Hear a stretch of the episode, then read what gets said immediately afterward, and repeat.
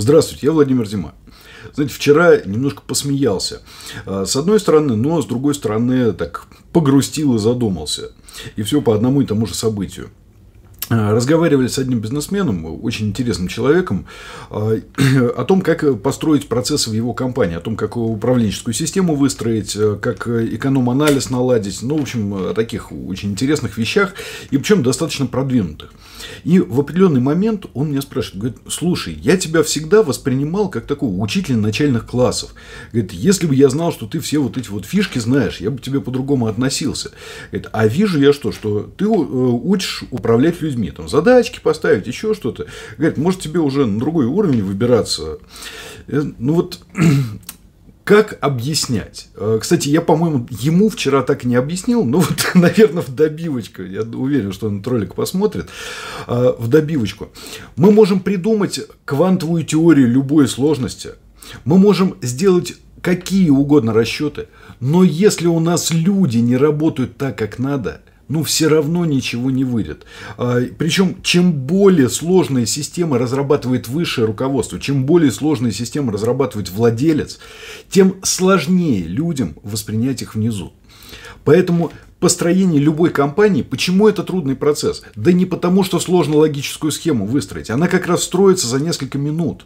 А, просто там, естественно, для этих нескольких минут нужны годы э, разных изысканий. Но строится она быстро, она логична, она простая. То есть, э, любая схема управления, она предусматривает ну, достаточно немного вариаций в том, какие именно структурные решения принимать.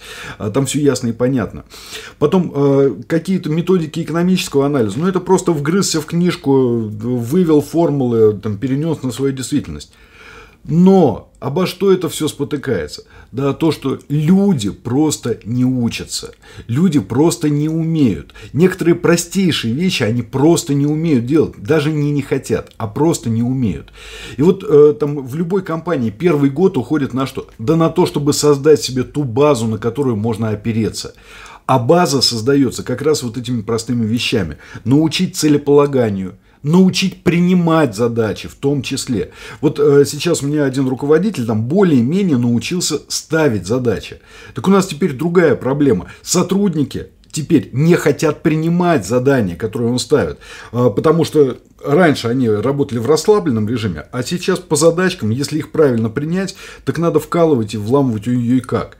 Поэтому Именно люди – это база любой организации. Даже если вы все роботизируете, все равно должны быть те, кто нажмет на кнопки.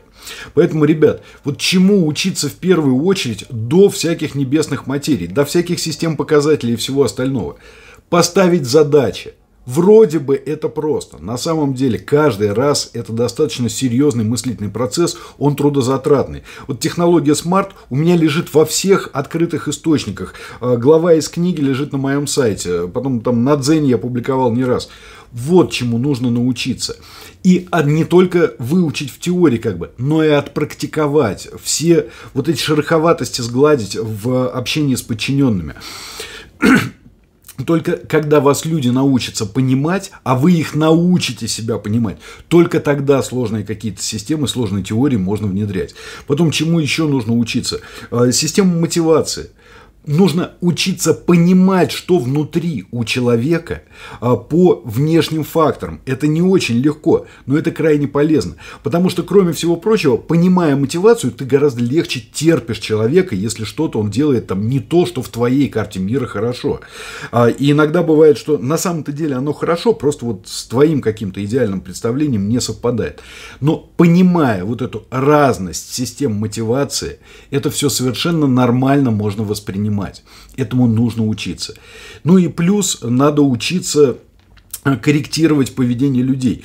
Причем не тогда, когда оно зашло уже черт знает куда, а желательно на старте. Вот вы начали с человеком работать, сразу начинать э, корректировать его поведение трудовое, э, сразу начинать исправлять определенные вещи. Только так.